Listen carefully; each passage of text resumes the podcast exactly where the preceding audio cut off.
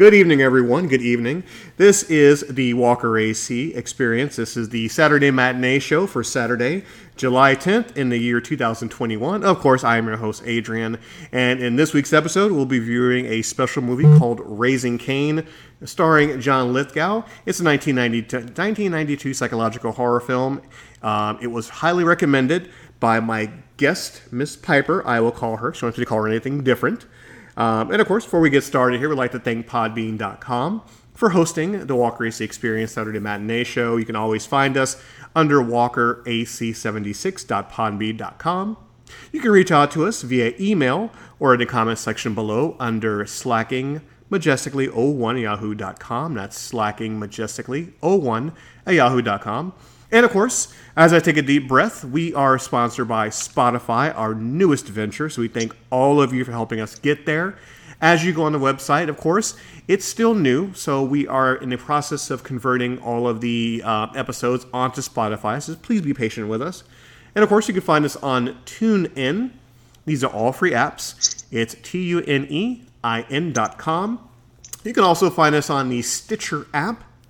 And of course, you can find us on Google Podcast, under iHeartRadio, under Pandora as well. Of course, these all shows are all free. Just be sure you download the free apps for them and search under the Walker AC Experience.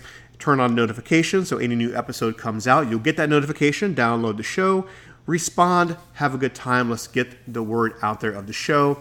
And also, finally, on you can find us on um, Twitter at Walker AC70. Excuse me. Ah, I'll try this again. Editing, folks. Walker AC Experience 76. And of course, under the Stereo app, be your own podcaster, make your own podcast. Download the Stereo app for Android and iPhone. And you can find me under Walker AC76. Now, get that out of the way. I'd like to introduce my special guest, um, the one who recommended Raising Cain.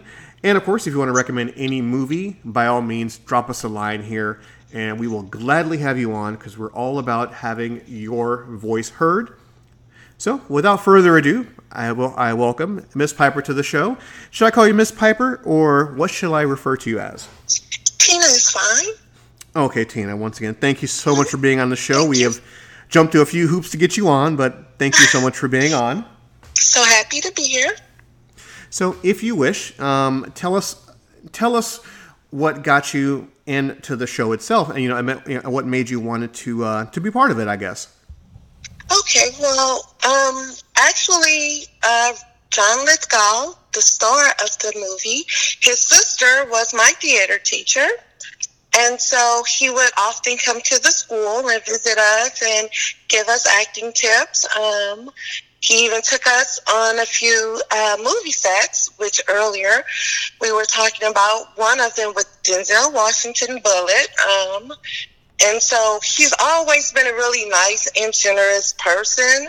And so I kind of like watched all his movies to support his career. And um, in 1994, Raising Cain, uh, particularly grabbed my attention of all his movies because I'm really deep into um, psychology as well. Uh, I have a master's in psychology, so it really appealed to that side of me.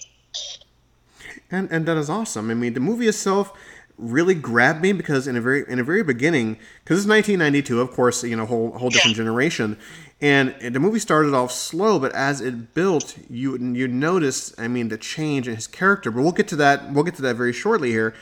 And that movie really, really pulled me in, and I wasn't expecting it, especially for a 1992 film.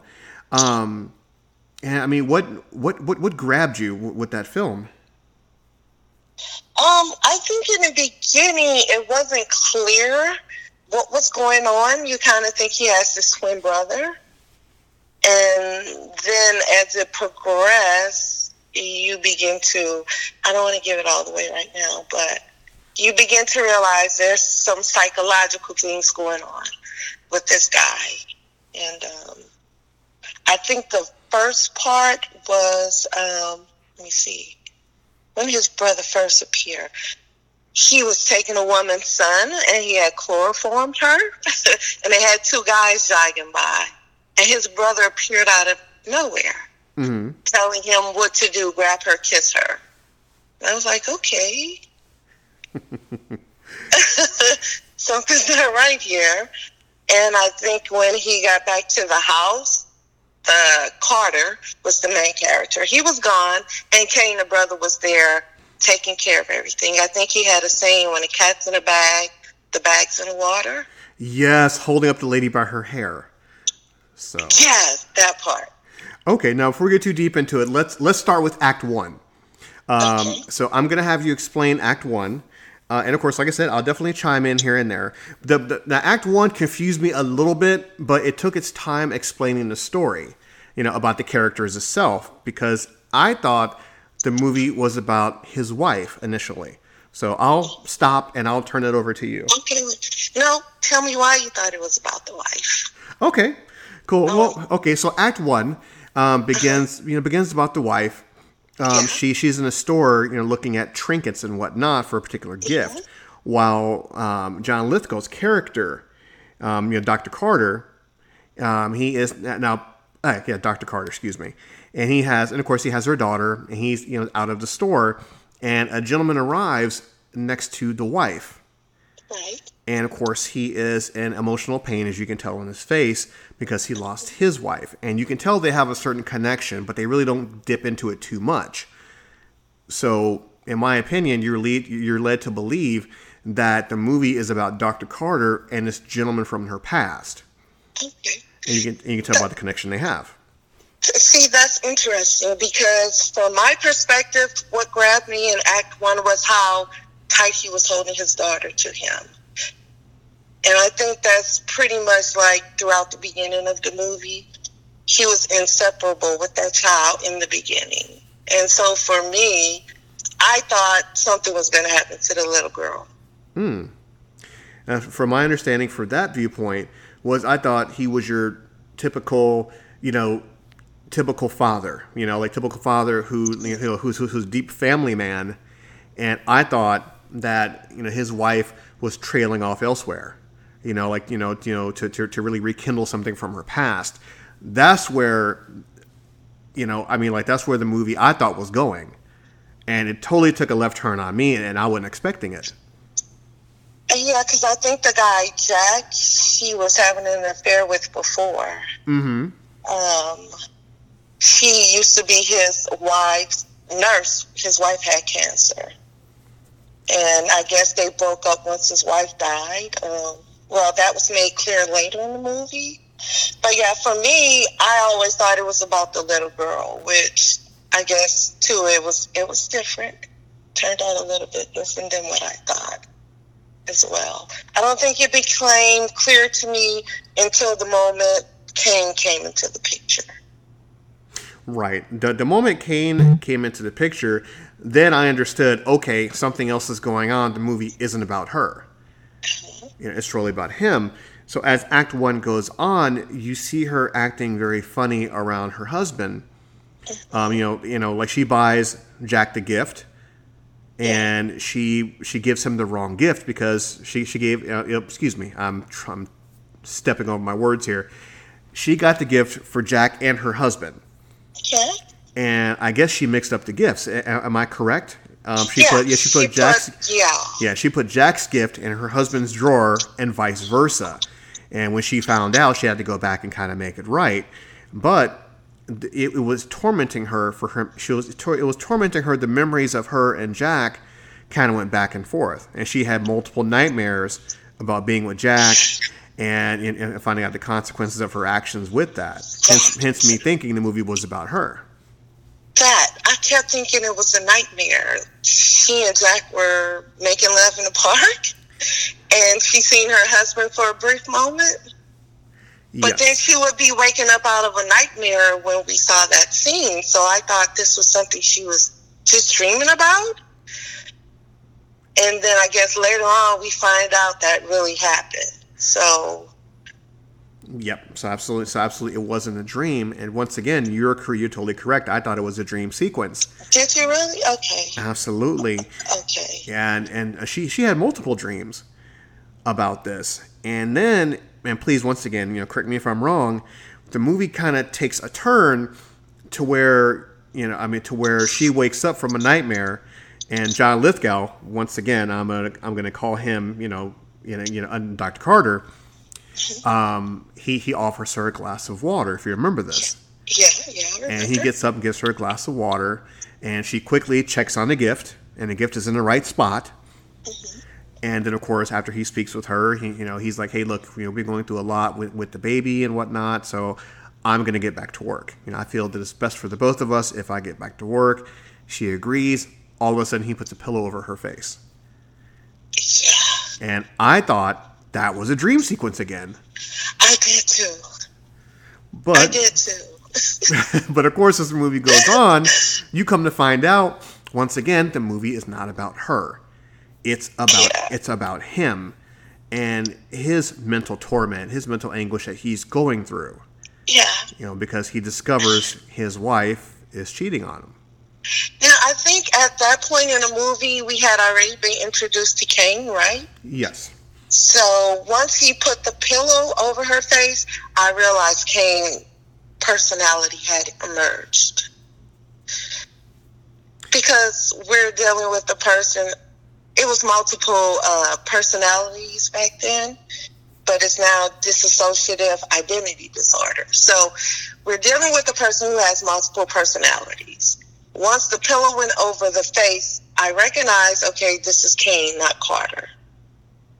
Correct. And so for me, okay, I'm seeing a pattern. Cain is the one that does the bad things when there's something Carter can't handle. I didn't know why he was like this because at this point, I think we even met the father, but I thought the father was just another one of those personalities. Yes, correct. Yeah, the father. I didn't Yeah, think he was real. yeah, correct. The father was introduced. Now, for me, you know, you know, for me, I took it as he snapped. What- You know, you know, you know, without looking deeper into the movie, I think that he, I think that he snapped until later on it became that you know he did have the personality disorder. Now you mentioned, uh, um, now you mentioned um, another disorder in, in which you spoke a few seconds ago. Could you go back to that? Dissociative identity disorder. Now, for our listeners out there, would you you know would you mind um, letting them know the difference difference between the two, if there is a difference? Well, well, back in 1994 and prior to then, it was called multiple personality disorders. In 1994, the DSM, which is like the psychiatry Bible, they changed the name to dissociative identity disorder. And this is typically something that you will see in kids before the age of six. So you notice in the movie, he said that his father was was looking for kids between three and five, and he needed five kids. So what happens is before the age of six, uh, to five years, a child's personality hasn't fully developed yet. So this is the point where if they experience trauma, another uh, alter uh, alter ego can step in, but it has to happen be you know before six years old. So um, later on, we find out what the father did and how he you know created those personalities, but we haven't gotten to that part yet. Absolutely. so, um, the kind of, the movie kind of bounces back and forth. Now, if I do miss a part, by all means, let me know. Um, so, so then, of course, we, we mentioned about um, he, you know, of course, he kills her, and he, and, and of course, he puts her in the car, and he and he and he pushes the car, you know, you know, of course, into the river, and a little kind of ha ha, not but very funny part was he pushes the car in the river, and as the car goes in, it stops halfway. Yeah. and he panics because the sun is rising and he has no idea what to do. All of a sudden she wakes up and she's you know, banging on the window screaming his name and he's in a and he gets this little smile on his face Yeah. and as the car sinks his smile gets bigger and bigger and bigger which was to me not meant to be funny but it was a kind of like a little sarcastic little jab at the whole you know you know way he murdered her Yeah. uh, and so, and of course, and, and then we fast forward a little bit, you know, uh, he's in the park with with her best friend. Yeah. You know, and you know, of course, he asked her for a ride home, and that's what we touched on earlier. Um, you know, and so he's he's in the car with the best friend, and the two kids are in the back. You know, and, and of course the words are spoken, and he distracts her, and then he ethers her. Yeah. And you know, of course, that's when you know she passes out. They stop the car. Her head slams on a horn, and a horn honks as two joggers pass by. And this is when I believe you get introduced to the other personality. Okay. Uh, you're talking about when the younger girl with the newborn baby approached this car. Oh goodness, I totally skipped over that. I am so sorry. I kind of went ahead a little bit, but but yes, please go ahead. I'm going to pick up so, that part. yeah, I missed that. we got introduced to Josh, the Yes. seven-year-old. yes, Did, did you identify that as a personality on site? Or? absolutely. Um, because okay. Okay. Yeah, because after uh, the, the babysitter um, went to the bathroom in the park, she gave him the baby to wash the baby. And so as he put the baby in a car, he saw a child come out of the bathroom, you know, and, and of course the child spoke adult words, so that instantly gave me an indication that's another one of his person, one of, another one of his personalities. Um, so you know, please go on with that.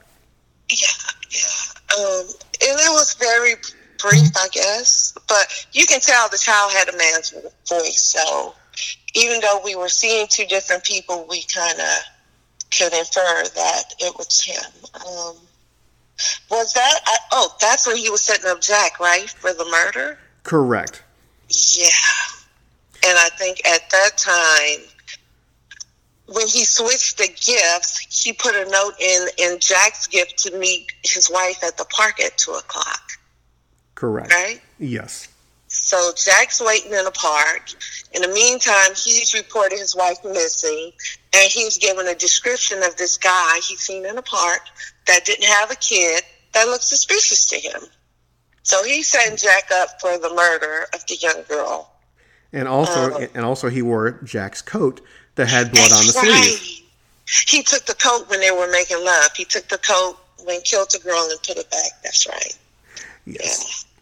And of course, not to our audience, if it seems like we're bouncing around, um, not not necessarily because the movie kind of bounces back and forth with his personalities coming out. So, like I said in the beginning, I thought it was about the wife, but it was totally not. Um, and so, once you realize that the movie is about Dr. Carter and his personalities come out, that's how the movie jumps back and forth. As you know, and, and you know, know, of course, as his, you know, as he's mentally unraveling, and he goes through a series of events to kind of protect himself a little bit. But you know, you know, like Tina, please continue. I can recall his wife um, telling her best friend that he was more interested in the child than than her, you know, to her. So that's where the relationship went sour because he was a psychology psychologist as well, and um, he took off from work to raise his daughter so that he could study, uh, come up with a different way of parenting. And I think that was due to his trauma from his father as well. Um, because he never gave his daughter to his father. He would get other kids to give to him. Correct. And we found that out later on in the movie, which was very disturbing in itself. And I didn't tie that together initially because she made a comment to her best friend at the park that when they were passionate and the baby would cry, he would stop and go focus on the baby, but never come back to her. Yeah. So, so that kind of took me in a different path, and I didn't see that until way later on in the movie. And something else I realized, well, we'll talk about that later. I realized maybe it was another personality that was protecting his daughter, laying in a bed, cuddling her. I think so too. Uh, I think. Well, okay, you're right. We'll we'll touch on that later. We'll we'll get to that part. Um, but but now you mentioned that how he, you know, of course, how he went to the authorities and gave the police sketch, and Jack was set up perfectly for the murders, you know, for, for the missing children and whatnot. Now, I, I do have a question for you.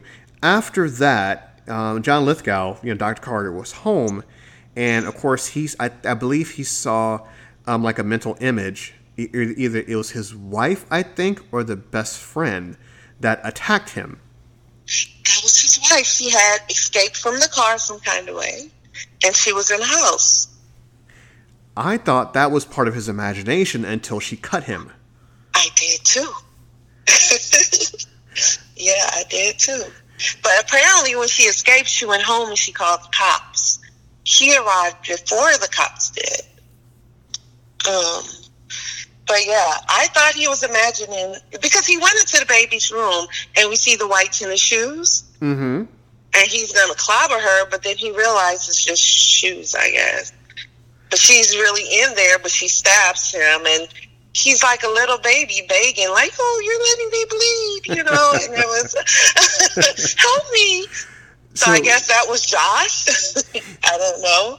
Um, so, so I mean, so so that part in itself, to me, there was a plot hole with that because yeah. I didn't because I didn't know if that was in his mind or or like you said, she she escaped because the way it was set up when you saw her on the baby monitor, I thought it was just like a random vision in in, in his psyche. Yeah, yeah.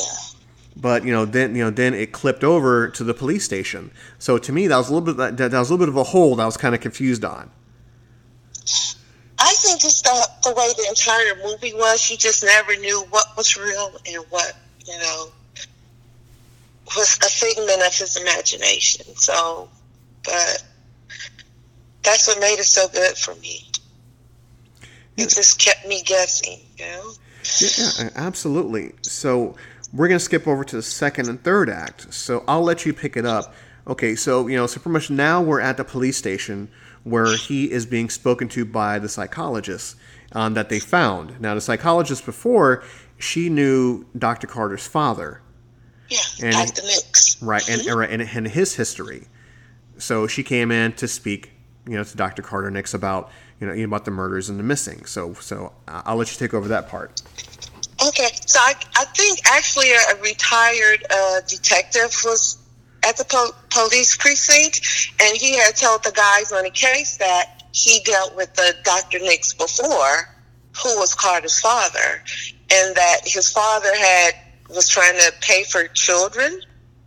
Yes and that he skipped bail and went to Sweden. I think he was Swedish. Um, and so the retired officer put them in touch with the nurse that used to work with his dad. And so she began to tell them that she had written a book with his father about a little boy named Cain who had multiple personalities. But she said she never met Cain. Um, but when she realized that he did something to cause that child to have the personalities, she took her name off the book. She didn't want to have anything to do with it. So um, they took her down to see him, and of course, she said he looked just like his dad. And um, I think for me, it really sank in that he had multiple personalities when they said this is his son Carter, and she was like, "Well, who who else would it be?" Meaning he only has one child. Right. Um, and so she goes in and she hypnotizes him, and Josh comes through, and she was shocked because she thought Cain would come through, I guess. And then Josh began to say he gets punished for things Cain do, and then Josh introduced us to another character, Margot. Correct, and he was afraid of Margot because if if quote unquote she found out what was going on, then she you know like then she would take it out on him. Yeah. And Margot was the protector. She protected the children. So I'm thinking it was Margot, Margot that ran every time his daughter cried. I think Margot was coming through. Um, Interesting. And protecting the baby from Cain giving Amy. Amy was the child's name. Yes. Yeah, protecting yes. Amy, yeah, from Cain giving her to the dad. I did not. That's just my thought. no, there's nothing wrong with that. And see, I, yeah. I, I, really didn't put that together. Um, you know, because you know, because of course you had the scared little boy yeah. in him, right. and then I never pieced together who was he afraid of. He kept saying the, the young lady's name, but I thought he meant Cain. Yeah. But anyhow, please continue. Um, well, he, see, I thought, what did what did he call his dad? Boonsy, Boonsy. Uh, yes. dad would punish him for things, kid. And it was odd that they called him Boonsy and not dad. Th- that was kind of weird. They never told us why, but so um. Anyways, Josh goes on to to let us know he's punished for Cain's bad behavior. Cain was the one that knew how to break out of the cages. That's what we skipped over. The dad used to lock them into cages. And I found it interesting when Cain was speaking with the dad. He said he learned how to escape because you locked me in cages. His dad goes, No, they were developmental environments and, and all these different names he had for cages. So apparently he liked the, the little boy Carter in a cage and he would abuse him and a different personality would you know, emerge to protect him from, from the trauma. And so he needed to find five other kids so he can make sure that's what he really did. Like, can I make this happen again and again? So, um, Cain was actually looking for kids to bring to the father in a, in a motel. Correct. And I just found it really strange to me that the original, I guess, the original personality, personality being Carter, he was so, um, he wasn't passive, but he was almost childlike for me too, just as much as a child as Joshua is. He was very meek. He was very timid. Um, he was more or less afraid of confrontation. You think so? Yes. Uh, uh, I'm thinking how he was crying when he seen his wife in the park. It was almost like a child for me. I, like I mean, not the way I would think a man would handle that. You know? Oh, I mean, definitely good point. Um, and, and, and like I said, the more I think about it, you know, the more the beginning of the movie showed his character. Yeah, I, you know, I, you know, I, you know, I really think he regressed back to that boy. You know, you know, when he saw his wife in the arms of another man and Cain was his protector. He shows up to save the day. So, so now we fast forward a little bit. No, we'll fast forward a little bit uh, to the point where, where, where the therapist, you know, snaps her fingers, and she she she thinks she brings in another personality, mm. but it's actually Cain who literally headbutts her and knocks her out. Okay, you think that was Cain or Margot? I think that was Cain. You do? Yeah, I absolutely think that was Cain because you know after he headbutted her, of course he took her wig. Yeah. Yeah, and of course took her jacket, and, and of course he and of course he escaped. Now, as he's walking through the lobby, um, the wife Jenny thinks that's the therapist, so she keeps calling his name, and she follows him because he hops in a cab. Uh-huh. And, and of course he and of course she follows him to the hotel where the father is. Now, like this, I mean, this is the third act. And so now he has um, the daughter, correct? No, he doesn't. The daughter was with the father. Cain had given a daughter to the father when he killed the mother, remember? Yeah, okay, gotcha, gotcha. Because the dad came out with Amy in his arms. Yes, yep, yeah. with yep with the gun, but yeah. I, am getting ahead. but I think it was Margot who hit that the nurse. Okay, now how do you figure? I'm curious. well, because Josh just introduced us to Margot. She's the protector. She saved the children. And what did the person who put on a wig did in the final act? So that could have been Margot the protector. But I, I agree with you, but this is my counterpoint. When um, you know, you know, before he spoke to the therapist, uh, he was sitting in the office, you know, freaking out and scared. And Cain calmed him down and said, "Hey, look, look at your feet." And it was a bobby pin. And so he picked, so he picked the bobby pin and he held that with him. So later, when he headbutted the therapist, he had the bobby. He, of course, he had the bobby pin. Later, he used to pick the lock. So I thought Cain took over, took the bobby pin, and got out of the office. And then when he put on he put on the wig and the coat, I believe that's when Margot took over because she wanted to protect. Okay. Okay. Yeah, I can see that. Yeah. It's the Absolutely. point. It's the point counterpoint. It's okay. but no, I can see how because Cain is the violent one. So yeah. So so now we go to the final sequence. Yeah. Um, you know, he goes you know, like to the hotel um, to see his dad. Uh, and of course, uh, Jenny, the wife, follows along, and she gets in the elevator, standing right next to you know to Dr. Carter Nix, you know, you know who, who- who's in the wig and the Yeah. outfit. Gets off the elevator, runs right into the father, and that's when the father explains, you know, what he's doing, and and of course he has a gun next to you know the, the little girl, and that's when what uh, the police you know police pull up into the hotel um, and and the boyfriend's in the back seat Yeah, I remember. Yep. Yeah. And- And he's looking at the scene up because they're like, I guess, the second floor of the motel, and he's watching the father with the gun on Jenny hmm and holding the baby. Meanwhile, I ge- I'm, I'm guessing it's Margot because she saved the kids. She took the carriage into the elevator and pushed it out to the cops. correct and and of course when the father was threatening the little daughter in front of the mother you know that's when i believe and you're right margot the personality stabbed the father in the back with the exacto knife or or, or, or, or, or with the miniature knife Yeah. So the father drops the little girl, and the boyfriend sees, you know, the daughter fall very dramatically, runs, and he catches and catches the daughter. Now there's a part I'm having a hard time explaining.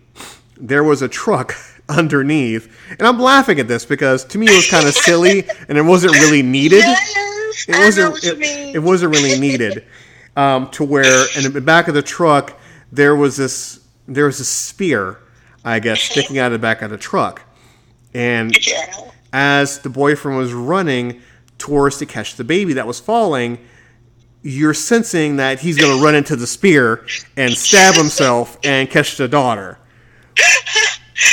You know what I was thinking? Because when Jenny was having a dream about the affair, in one of the dreams, she drove into the statue that had a sword and it stabbed her in the chest. Do you remember yes that? yes i do So I think it was foreshadowing. I thought it was foreshadowing. Something like that was going to happen. And so I thought either the baby or the man, yeah, was going to get stabbed. so so, yeah.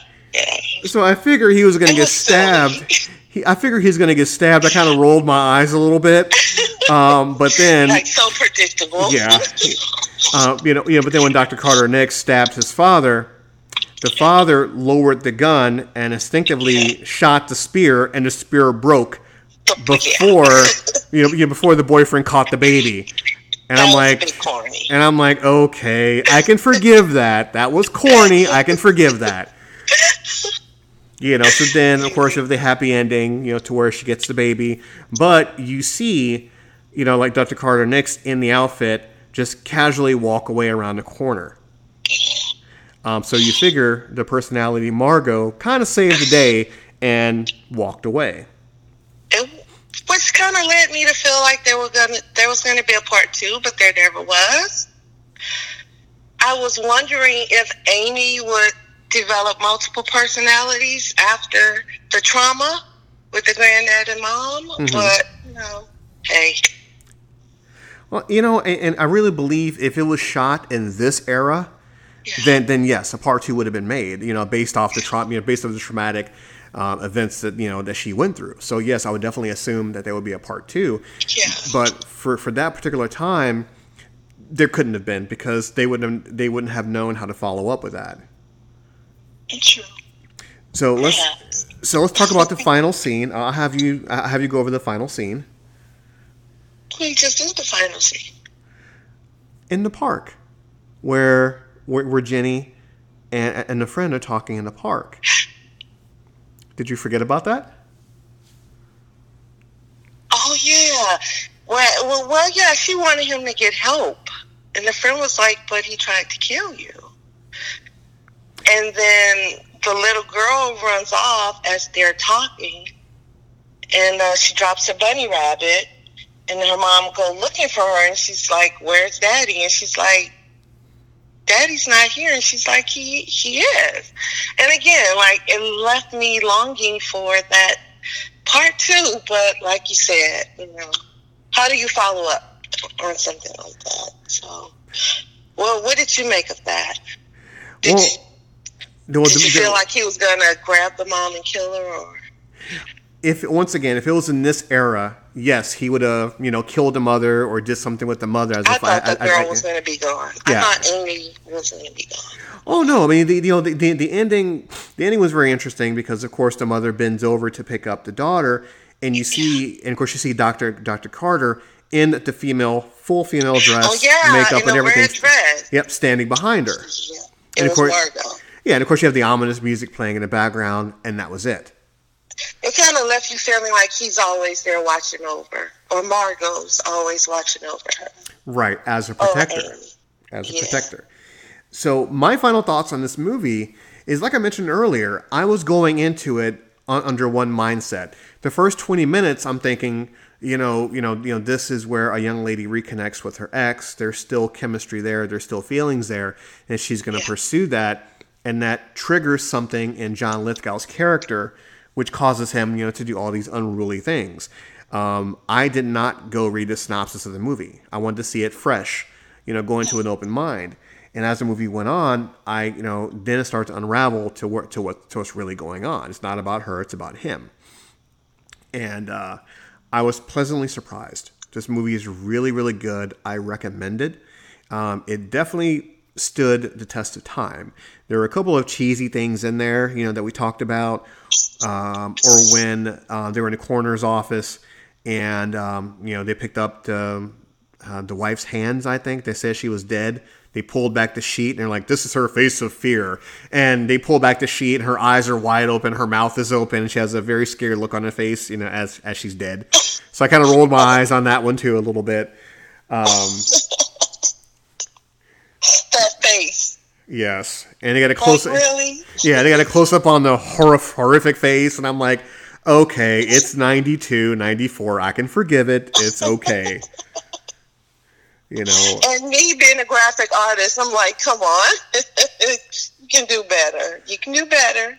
it, it, it really, But it, it was 1992, so yeah. it definitely got a chuckle. And one little odd part, uh, my my son came out of the room and he heard, you know, the ominous music, and and he's like, you know, Dad, when was this made? I'm like, son, it was made in Oh, 1992. It was a different time. They relied heavily on music to scare you more than the special effects and the CGI and the blood and stuff like that. You know, just how classic movies were made back then. Um, but nevertheless, to me, I can watch this movie again. You know, just to pick out the little things that I missed. Absolutely. I think every time you watch, you you see it from a different um, perspective um, than you did the time before. But you know, out, outside of the little cheesy things you pointed out, it was a very well written movie. Um, it was one that you couldn't just figure out, you know, up front. So I think when I whenever I see a movie where I can't predict what's going to happen next, it has me immediately. And that was one of those movies. So. Um, now, I do some background acting, and I'll tell you a cheesy movie that I did some background acting in Grudge Match with Sylvester Stallone and Robert De Niro and Kevin Hart. Really? Uh, I don't know if you've seen that movie. It's cheesy. It's cheesy. Well, Um, but those actors, uh, Sylvester Stallone, Robert De Niro, Kevin Hart, amazing human beings. Fun to work with, um, kept us laughing. But the movie is cheesy. I do not recommend it. I do not. But um, yeah. Um, yeah. So if you're gonna watch Raising Cain, do not see that free uh, recut version of it on Vimeo. It's cheating you out of a lot of scenes. So pay three ninety nine, I think it is. I believe so. Amazon Prime, uh, Uh, Vudu. Uh, I, I do believe I do believe uh, Quibi has it, um, or you can download it through you can download it through nefarious means, which I've done. Um, and I did email his sister. Her name is Robin Lithgow. uh, her married name is Rutnick. Um, I emailed her and told her we were going to review her brother's movie. So I'm hoping she listened. I'm hoping she had him listen.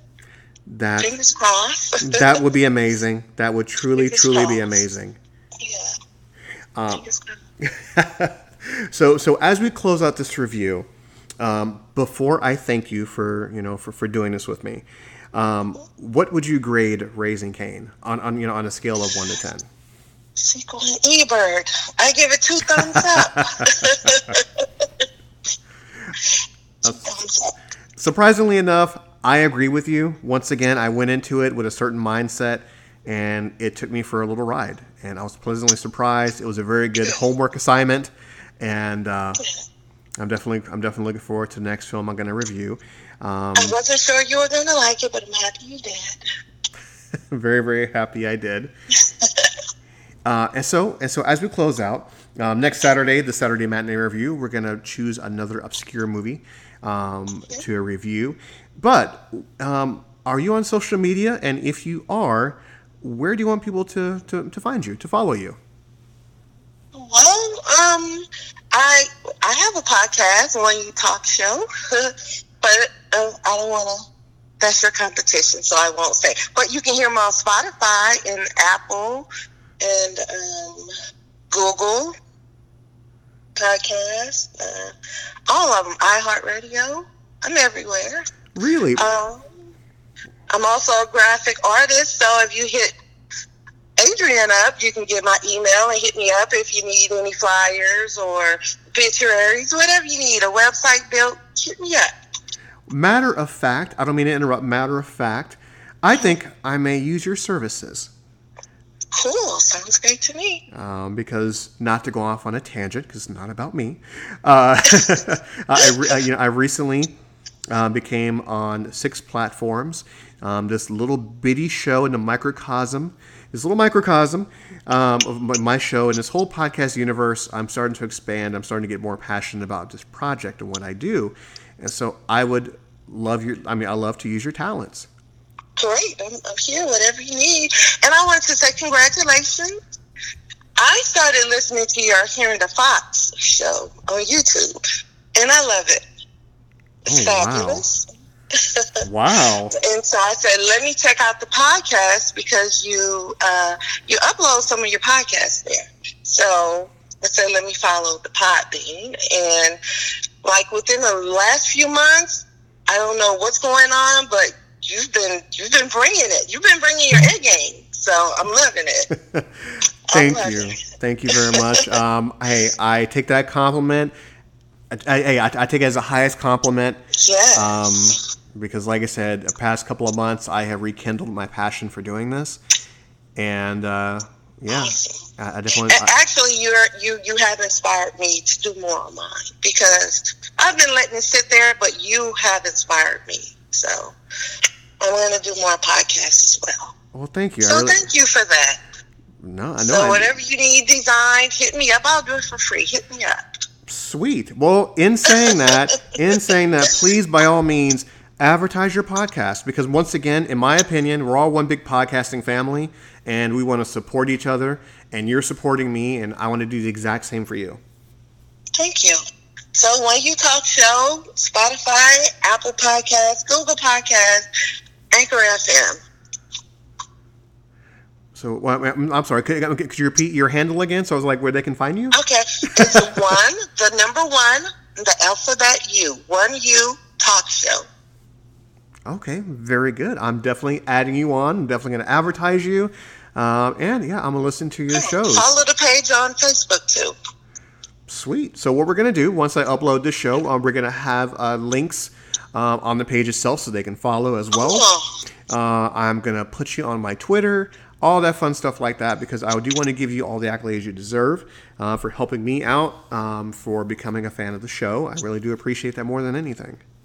Thank you. Thank you so much. And thank you for providing us with a great outlet to relax and unwind. Awesome. Uh, so I'm gonna, ask, I'm gonna ask you to hold on real quick while I close up the show. Uh, once again, thank you so much for everybody for tuning in to the Saturday matinee experience for Walker AC. I have been Adrian. This has been Tina. You have been my fans, my friends, my loved ones. Thank you so much for listening to the show. And once again, coming up this Tuesday, the Walker AC Experience, and of course, the return of Cerebus featuring Miss Bradley on Thursday. Until then, take care. Peace.